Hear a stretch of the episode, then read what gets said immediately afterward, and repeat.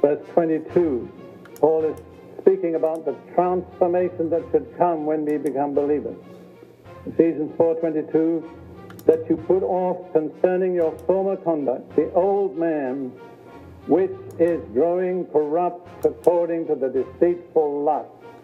The key word to describe the physical nature of fallen man is corrupt. He's subject to corruption, to decay, which will terminate in physical death. And though the English version says the deceitful lust, the Greek says the lust of deceit. So how did Satan procure our downfall? By deceiving us. Then you look on to the alternative, which is in verse 24, that you put on the new man, which was created according to God in righteousness and true holiness. But the real translation is holiness of the truth. So deceit brings corruption, truth brings holiness.